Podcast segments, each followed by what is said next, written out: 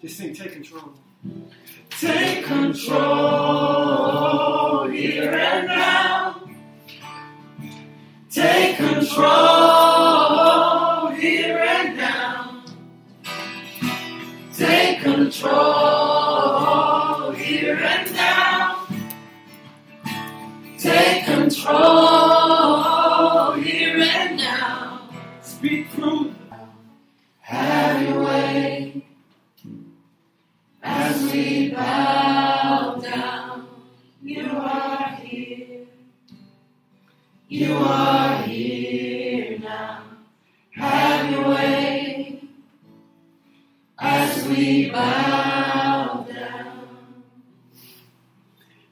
thank you so much as you give us an opportunity to praise you, to worship with you, and to pray amongst our friends and our family in this church. Ask now, as we open up your word, that you endue us with tremendous power. I pray that you speak through us and that you speak to us. You speak to our heart, you speak to our mind, speak to our emotions, and that you physically give us the ability to accomplish what you set for us in your word. Lord, when we do all those things, let us give you praise, let us give you glory, let us honor you. In Jesus' name I pray. Amen. Let's turn and read uh, together Matthew chapter 6, and we'll read verses 19 through 24. Matthew chapter 6, verses 19 through 24. Verse 19 reads Do not lay up for yourself treasures on earth where moth and rust destroy, and where thieves break in and steal. But lay up for yourself treasures in heaven, where neither moth destroys, nor thieves break in and steal. For where your treasure is, there also will be your heart. The eye is the lamp of the body. So if your eye is healthy, your whole body will be full of light.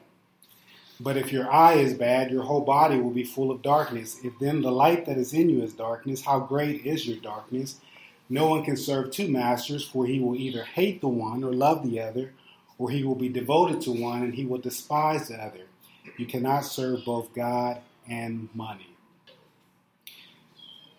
So when we first moved to Houston, um, Lauren was actually still in Colorado, so I actually decided to move in with a, a, a mentor of mine who's a pastor, and they had what was called like the a Great Texas Room. So they had a garage apartment on top of their garage that I stayed for a few months while, while Lauren was still in Colorado.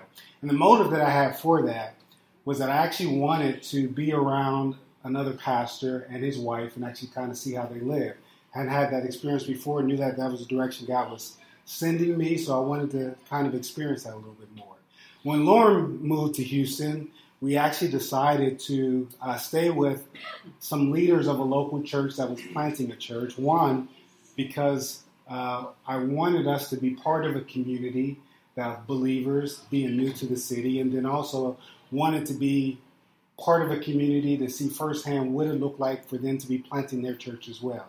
So we stayed as part of this part of a, a, house that they had. We had a room and kind of shared the house with them for a few months until we figured out where we actually were going to live. Once we figured out where we wanted to live, we decided to partner uh, with a, a, local missionary organization where we could actually have an apartment and then actually at the same time do what's called local missions to be able to share our faith with the community that we're around. And the motive that we had for there was again to live on mission in our community so that we could actually eventually share our faith with the people that were around us. The point I'm making with all that is that, you know, though we could have uh, on our own had opportunities to just find out where we would want to live and just live happily ever after, the motive of all that we were trying to do as we moved into Houston was about kingdom purposes. You know, today our message is, is about, you know, figuring out what are our most meaningful treasures. And you know, our most meaningful treasure as we moved into Houston is figure out how can we place ourselves in the midst of God's work so that we could actually best be used by Him. Uh, verse 19 gives us a very, very similar theme that we'll kind of read. It says, Do not lay up for yourselves treasures on earth where moth and rust destroy, where thieves break in and steal, for there But lay up for yourself treasures on earth where neither moth nor rust destroys, where thieves break in and steal. Verse 19 is, is this idea where God is almost telling us that there's a savings account for your life. You know, I like to say it like that. There's a savings account for your life. And, and oftentimes, you know, you might think about, you know, from our physical perspective, maybe you bank at one of the national banks like a Chase or a Bank of America or one of the local banks and you put your money in there because at a certain point in time you want it to be safe and secure, you know, for life. Well, God says that, you know, for, for all the things that you treasure in life, on this earth, they're all victim to the elements. You know, they're all victims to someone either stealing it, either decaying, or it just goes completely kaput in your life. And, but then God also says to us in verse 20, you know, don't do that. You can actually use your life, use your resources, and store it up in heaven where there are no kind of elements that can kind of destroy it, where it kind of where it can, can decay, where all the things can corrupt it. And he's saying that we have this opportunity to kind of figure out, you know, how we should best live our lives. You know, our story of moving to Houston relates to that because we could live anywhere. You know, we had the, the finances and the resources to do that. But I realized, you know, over this past week that one of the things that we were trying to do was lay our treasures up, you know, in the kingdom of heaven, of trying to figure out the most important thing that we thought that we could actually do is try to figure out the will of God. And being in the will of God is, is, is, is the best place that we could ever be. And so we're, we're talking about this message because, you know, oftentimes the greatest thing that can sidetrack our relationship with God is, money. Know, I'll say that again. One, one of the greatest things that can sidetrack our relationship with God is money. And, and so, you know, it's, it's ironic that, you know, probably the greatest topic that God actually uses in Scripture is money. And probably one of the reasons why is because it can easily just get us off on another path. And so we're going to talk about this a little bit because Jesus Christ talks about it.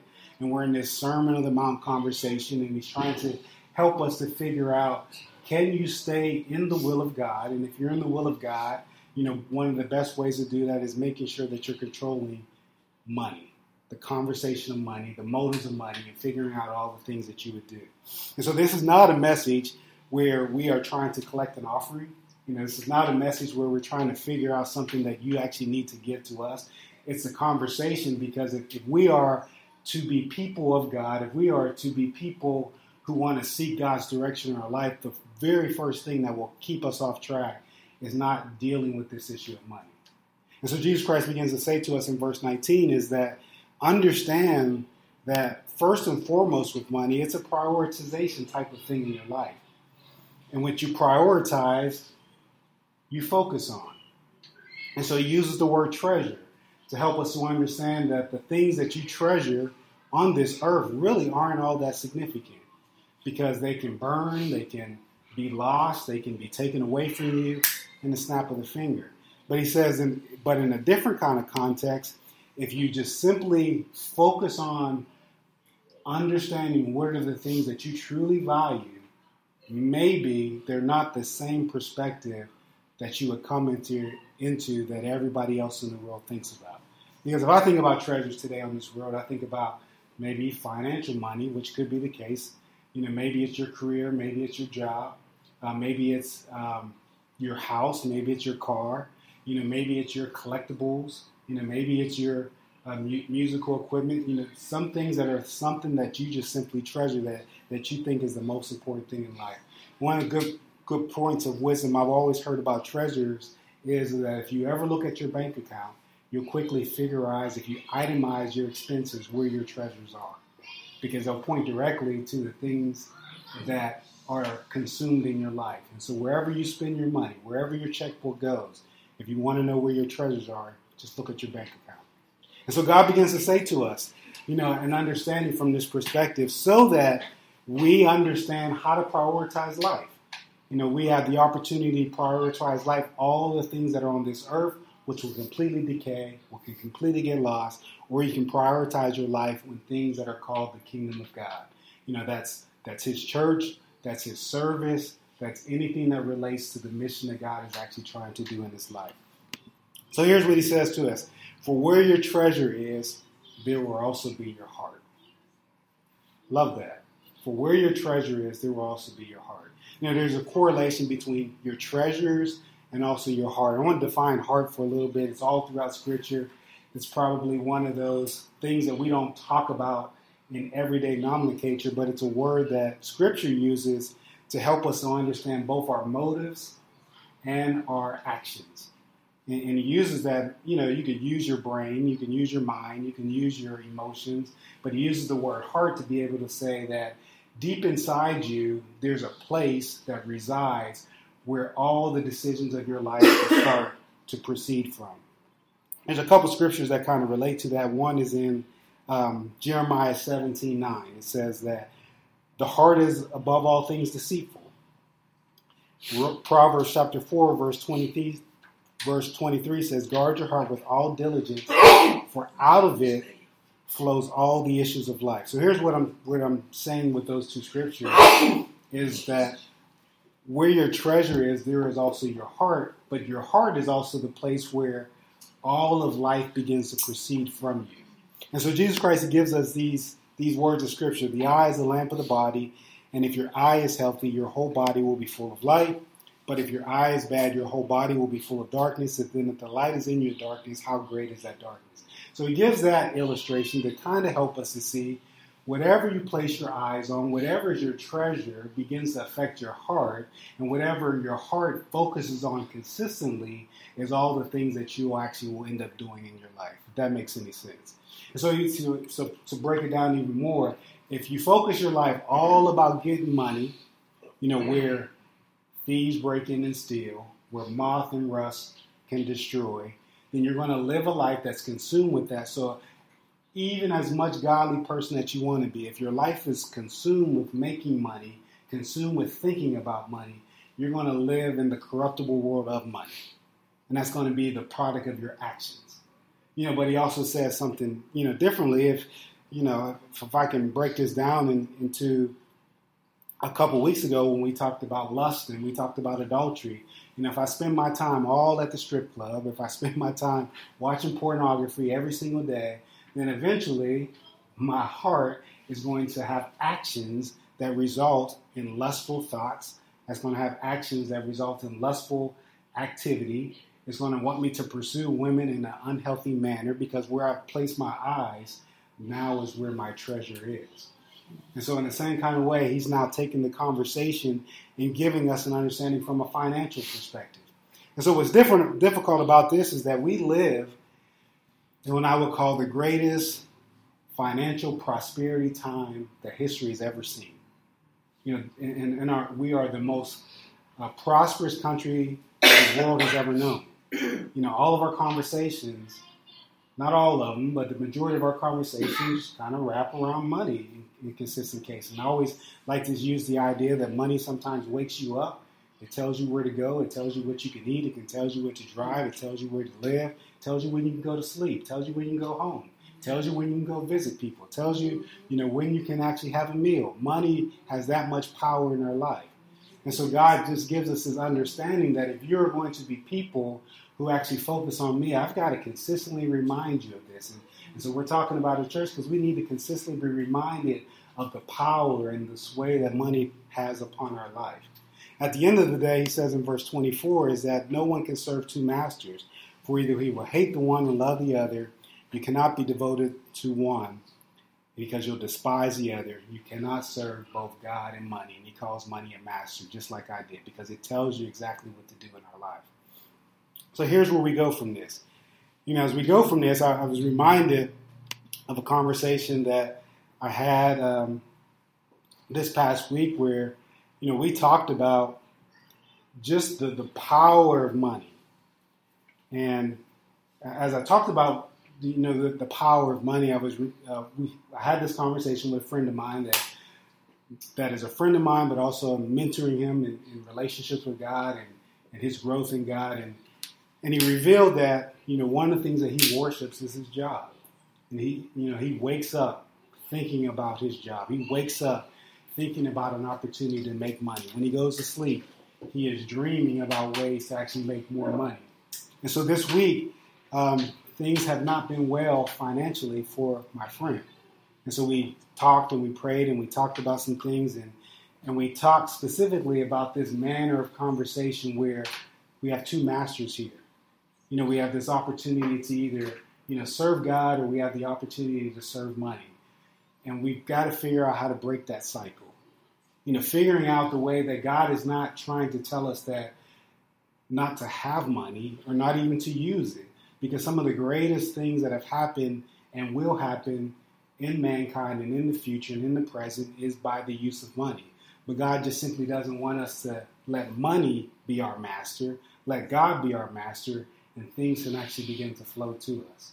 You know, just remind when I talked about us moving here and allowing God's kingdom to be our treasure and the work of God's kingdom to be our treasure.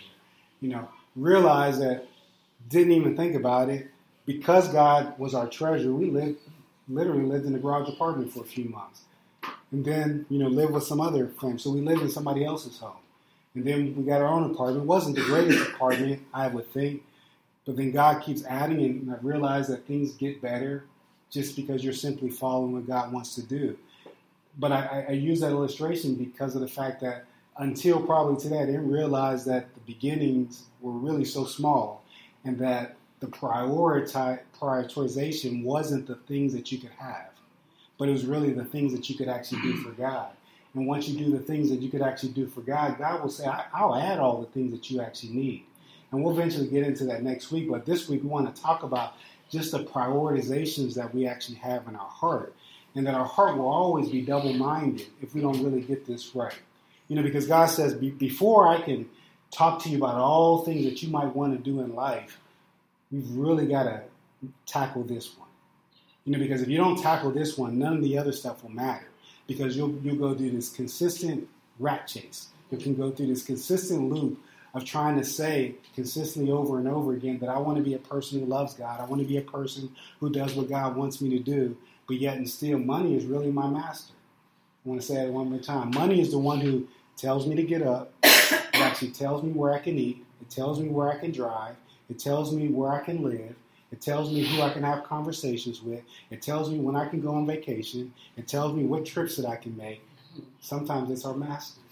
But when God says the prioritization should be me, I can add all the things that you actually are desiring for you in your life. Amen. Luke chapter 16, I don't have it on the screen, but Luke chapter 16, verse um, 10 through 11, is another scripture that begins to talk about money. And at the end of verse 11, he also says the same thing that you can't serve both God and money. But when he does this one, he says that that if he who has been faithful in the small things shall be faithful in things that are much larger. And he who has been faithful in the insignificant things called money, if you have not been faithful in that, God says that I can't even give you the true riches of life.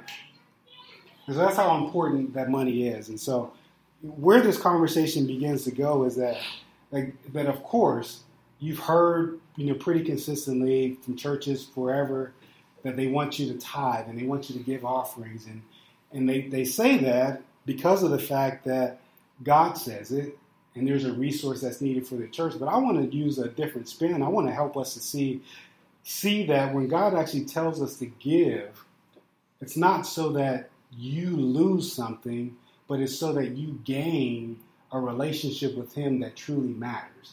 Because the first test of your faithfulness, the first test of whether or not you truly love money or you truly love God is the ability can you give it away? You know, can you actually devote it to the priorities, the priorities that belong to God? Or, like I said before, if you actually look at your bank account and you see where you itemize your money, you'll see where the things are most important in your life. And so God begins to say to us if you want to begin this conversation to be able to understand how to prioritize your life in me, we're going to talk about money. And the way that I've actually set up the establishment, you know, for you to do that is by actually learning to actually give what's called to the local church in the form of tithes and offerings, 10% of your income, so that you get this idea that it doesn't belong to you. I think God just has these beautiful scriptures that even tells us that all the silver is mine, all the gold is mine, all the land is mine. And that really what he's called us to do is to be stewards of all of his resources on this earth. And so the things that we think that are ours, you know, the bank accounts and the cash and all the things that we hold tightly to, you know, God really says that it's really mine that I've actually allowed you to use. And so now I'm giving you an opportunity to, to learn how to walk in it with integrity. Amen. There's a saying in Scripture that also tells us this. Um, well, I, I, like the way that I say it more than Scripture says it. but, but the Scripture say this like that, that uh, don't let the little foxes destroy the vines. You know, it's like the, the little things that we kind of do in life don't seem real significant, but when you keep doing them over time, we realize that they have a, a big effect in reality. and our life is really spiritual. So I wanted to bring this into a spiritual context because the, some, sometimes we don't realize how spiritual our life is, and that the things that we are we don't do based on what God tells us in the small things matter in a large scope. And God tells us spiritually, like fix the small things in your life. And when you fix the small things in your life, you'll see good benefits largely in, in the big things in your life. And so I, I, like the way that I said scripture is probably better. I still like the way I said, maybe because I came up with it. But but I like to say that, you know, we can we can dam up our own life. You know, just like like a like a water prevents, you know, things to be flowed in our life. We can we can dam up our life so much that we can prevent God's flow. You, you know, and God uses money to help us to understand that oftentimes money is the thing that is preventing your flow for me from happening in your life. And God wants us to have this conversation because it's a hard one. I mean, because it's a thing that it's so hard because we once again live in the most financially prosperous country in all the history of the world. You know, we are the most prosperous people that the world has ever seen. Even though we probably don't even feel like it, we are more prosperous than generations and generations before has ever experienced. You know, we have expensive phones and we have expensive everything, you know, that we kind of just take for granted. And because all those things happen, those things that we treasure could be getting in, in the way of my life. I want to leave us with this this last illustration that I think comes with a little bit of wisdom that I probably wish I had when I was maybe like 16, 18, or 20. Um, but I remember like after my, my first year in college, um, I got an internship with uh, uh, AT&T. And as I got this internship with AT&T, it's first money that I ever had. This bank, for some reason, allowed my three-month income as an intern to be proof to be able to buy an $18,000 car. And so I went ahead and got that loan, picked up the keys to the car, got my first car when I was about 19 years old. Without a lot of wisdom, um, talked to my mom about it. She said, "Well, you need to get insurance," and so I got insurance. And when I got this insurance, I had no intention of ever paying another insurance payment again. Just, just had no intention. But I had, knew I had to do it because I wouldn't get the keys unless they saw proof of insurance. So I did that. And I had this car for about a month and a half. I had the car for about a month and a half, and then I actually got in a car accident and I completely totaled the car. Completely totaled it. and so, you know, young, foolish, silly, young boy who bought an $18,000 car with no income based on three months of an internship was, I don't know how a bank actually does that, you know. But then decides not to even pay for the insurance a month later you know, now has $18,000 on his credit. And it wasn't really until uh, probably a year or so later that my relationship with God really started to get strong. And one of the first things that I started to see in Scripture was this important aspect of actually putting God first in the area of money. And so I, I followed through on that, and I became a tither, and I became a giver to God's resources. Still had this $18,000 you know, debt on my account. But then I actually learned how to manage money a little bit better, and I understood through faithfulness of Scripture that says that if you if you are faithful in the small things, God will allow you to be faithful in things that are larger. And so eventually, you know, I tackled this head on and I started to try to pay this debt off, even while I was in college, and tried to, to figure out what I could actually do. And I, I, I paid off this debt, you know, some kind of way through God. And then I learned, you know, um, how to even manage my credit cards because at that time I was just as foolish and taking out a lot of credit cards because they'll give them to you in college just like it's candy. And so I took out these credit cards and had also surmountable debt in my life before I even graduated. But God still gave me this wisdom just to, to pay off and be faithful in the small things. Well, eventually, you know, my credit became pretty good. It's, you know, 760, 770s, 800s FICO scores, things of that nature. No credit. Didn't believe in that anymore. and saying all this to say that there's a point in your life where the um, the foolishness of our lives kind of dictate and will play out true in your life. You know, I was 16, 18, you know, living foolishly with money, and then the product of my life was foolishness. But God is still true. You know, God says that if you just learn to be faithful in this area, then it will eventually turn around for you. And so we're saying all that to, to say, to remind us, you know, wherever you're at in the area of money, you know, God has a way of escape, you know, for you. And you know, maybe some of us are not as faithful with money today as we probably can be. And maybe this is a, a message and a conversation where we can understand if you are asking that question, how do I fix this? Here's your answer. You know, we fix it by learning to be more faithful. And there's some of us that are part of this faithfulness process, and we got to continue to get going. And there's some of us who always need to hear this message consistently because we can fall off really, really quickly. You know, money is such a tempting factor in our life that even if we understand some of the things that we're talking about, next month I can get off on this road and get enticed by something that God had no plan for. Because one of the things when God talks about being faithful, you know, to money, not only are we faithful by actually being a tither, but being a steward of God's money means that He owns it all, right? And if He owns it all, I am the manager of whatever He wants me to do with it. And so if I'm a manager of whatever He wants me to do with it, then I'm responsible to ask the owner who owns the money that I have, what should I be doing with that? And frankly, probably a lot of us don't ask God, you know, should I spend money this way? Should I spend money that way? Should I spend money on this object? Should I spend money on that object? But part of our faithfulness to God probably should include that conversation because that's part of the, the, the, the way that God says that you now qualify for true riches. You know, I, I want to say this last thing. Some of us could be really blessed by God. And this conversation not always being about being blessed, it's about your prioritization with God. But I do want to say some of us could really be blessed by God if we just realize that God will use a person who is faithful to advance his kingdom. You know, God will, will say to that person, if this person will just allow themselves to be used by me, I can bring more resources to them than I will to another person because I've got a mission to accomplish. And if I've got a mission to accomplish, all I'm looking for is people to be used to be used by.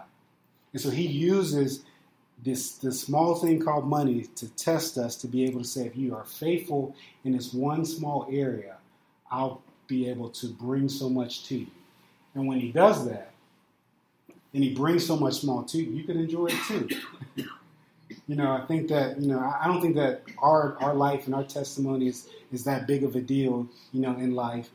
But I'm always amazed that when I file our tax returns and I look at the reality of what we have, that it far outweighs, you know, what has come in. You know, what, what God is able to do is, saying that because you have prioritized what is mine first, I'll even give you a very, very nice place to live. I'll even allow you to drive nice vehicles and, and have good things. And, and we never have want to eat. And, and we have to diet so much because we eat too much. you know, because God will always just bring more things to those who actually places a prioritization, you know, with him. It's amazing that we live in a country that is the most prosperous country of all of history, but that prosperity is based on a green piece of paper that has no value. And it's called the dollar bill. You know, our company, our, our, our government can print paper and get us to believe and have faith that this piece of paper will give us the happiness and the joy and the resources that we need to, to buy anything that we want to have. But the reality is, it's just a piece of paper that is backed by our government saying that it has value.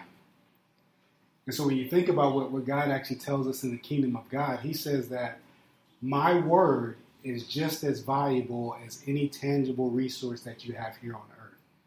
And I'm telling you that by faith, you can have the things that are available from the one who owns it all. By faith, you can have all the things that are available that has it all. But the thing that I ask you first to do before you get into all of that is I need to have your heart. You know, I need to have a, a committed commitment to, I need you to have a commitment to me that actually shows me that you're all in. And once you're all in, I can open up the windows of heaven for you.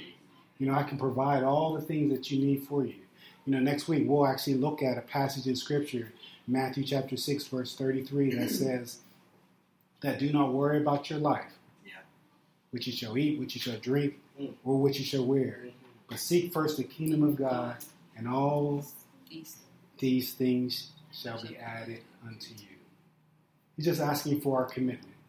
And he's asking for us to have faith in his word, just as we have faith in a green piece of paper in the United States of America. Let's pray. Dear Lord, dear Lord, thank you that we have this opportunity to gather, talk about Scripture. I pray for all of us, Lord, in this area of money, this area of finances, where we are far from you or directly in line with you. We need to walk with you all in a greater way, in a mighty way, that we may be able to do all that you've called us to do, to have faith in you, just as we have faith in a green piece of paper.